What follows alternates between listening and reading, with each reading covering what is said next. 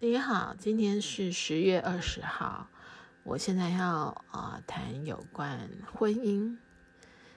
嗯，很多单身的人都在想到底要不要结婚啊？我要告诉你我自己的经验。我当初一直单身到三十三岁，后来我有一认识一个俄国来的女孩子，她二十岁就结婚了。他们二国人其实很早都结婚，都是大学毕业就马上结，因为天气冷吧，所以有个伴比较好。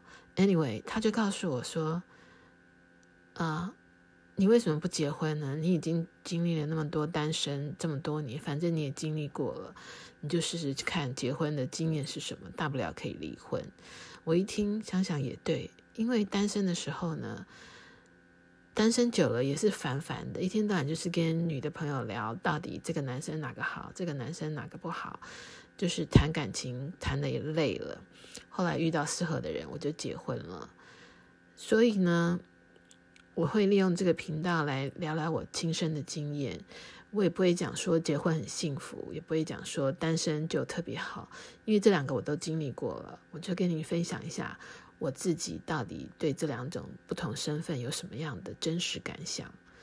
通通都不是美梦，可是都有好有坏，好吧？那先到这里。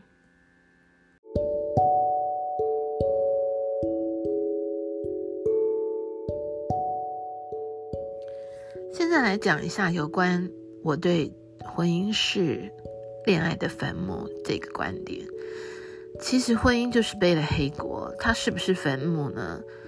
可以算是，因为一个恋情谈久了，你们中间的那种化学效应结束了，就是没有那种激情了。你要说它是恋爱的坟墓，婚姻一定会是，因为你结婚通常都是五年、七年起跳，然后有的二十年、三十年、四十年、五十年，那到最后当然那个恋爱的激情激素就是会没啦。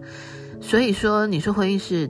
恋爱的坟墓也没有错，可是如果你是谈恋爱谈了十年没结婚，它照样是变成坟墓，因为那种刚开始两情相悦、想吸引对方的那种化学效应，就是会随着时间而消磨。所以你要说婚姻是恋爱的坟墓也可以，你要说爱情长跑也可能是。恋爱的坟墓，所以它的本质不是在于婚姻，而是恋爱谈久了就会走入坟墓。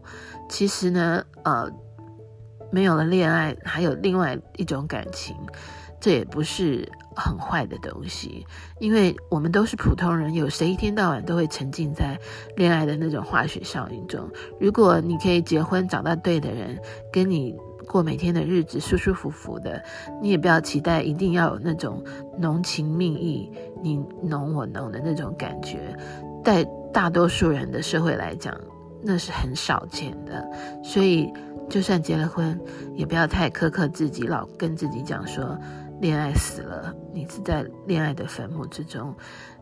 其实这是人之常情，没有什么好难过的。塞拉 V。